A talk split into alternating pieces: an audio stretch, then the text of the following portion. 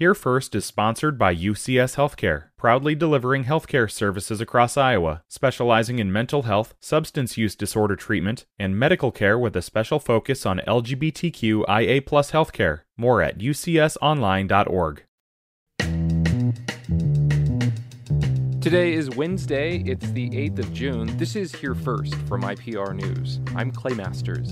Retired Navy Admiral Mike Franken has defeated former Congresswoman Abby Finkenauer and Western Iowa physician Glenn Hurst to win the Democratic U.S. Senate primary. Unofficial results last night show Franken with about 55% of the vote, with nearly all precincts in the state reporting. Franken told supporters in Des Moines last night that a U.S. Senator that he'll live by a premise he learned in the military. And that is caring for those you've never met as much as those you know. It's a basic premise. It is why we are Democrats. It truly is. Franken will face Republican Senator Chuck Grassley, who is running for an eighth term in office. Grassley easily defeated State Senator Jim Carlin in yesterday's Republican primary. In Iowa's 3rd Congressional District, State Senator Zach Nunn of Bondurant has won the Republican nomination with about 66% of the vote. IPR's Grant Gerlock tells us that makes him the next challenger for incumbent Democrat Cindy Axne. Zach Nunn quickly built a large lead over fellow Republicans Nicole Hasso of Johnston and Gary Leffler of West Des Moines and held on to it as the night went on. Nunn's win puts him up against two term Congresswoman Cindy Axne in a race many analysts believe could be key to deciding which party controls Congress.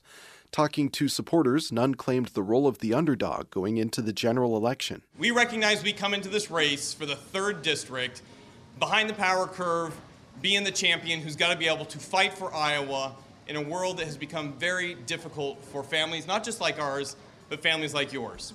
Nunn says in Congress he'd push to cut taxes and cut spending like he has in the Iowa legislature. Four Republican state lawmakers lost their primary races last night after Iowa Governor Kim Reynolds endorsed their opponents. All four incumbents opposed the governor's bill to create state funded scholarships for private school expenses. Three lost their races to newcomers, and the fourth lost in a race with another sitting Republican representative who was drawn into the same district. Reynolds talked yesterday morning on WHO radio about why she took the unusual step of endorsing opponents of lawmakers in her own party. Just because of the gut wrenching stories that I hear from parents and what their kids are being subjected to, and they really just want a quality education. This was the second year in a row the Iowa House did not have enough votes to pass state funded scholarships for private schools. Reynolds was unopposed in her primary and will face Democrat Deidre DeJear in November. DeJear was also unopposed. A company that plans to capture and store carbon dioxide from ethanol plants has added the largest biofuels producer in the world onto its project. Texas based Navigator CO2 Ventures announced yesterday that it has signed a letter of intent to capture and store carbon dioxide from POET. Navigator says it'll capture 5 million tons of carbon dioxide from POET each year. Navigator spokeswoman Elizabeth Burns Thompson says POET's addition helps Navigator get close to its goal of capturing 15 million tons of CO2 each year. It represents a commitment of all 18 of their facilities across Iowa, South Dakota, and Nebraska. Um, those will be brought into the system in, a, in kind of a phased capacity. Navigator is one of three companies with plans to build a carbon pipeline network through Iowa and other Midwest states. The company hopes to file its application for a permit with the Iowa Utilities Board later this year. And another Iowan has reached a plea agreement with federal prosecutors on charges from the January 6th attack on the U.S. Capitol. In a D.C. District Court hearing yesterday, Kenneth Rader of Sioux City pleaded guilty to one count of illegally picketing inside the Capitol. Rader could receive up to six months in prison and faces fines of up to $5,000.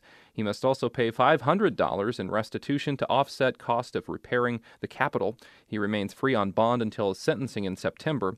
Out of the eight Iowans charged following January 6th, Rader is the third person to accept a plea deal. This is IPR's Here First.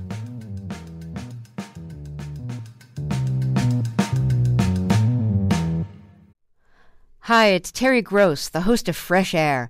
We bring you in depth, long form interviews with actors, directors, musicians, authors, journalists, and more. Listen to our Peabody Award winning Fresh Air podcast from WHYY and NPR.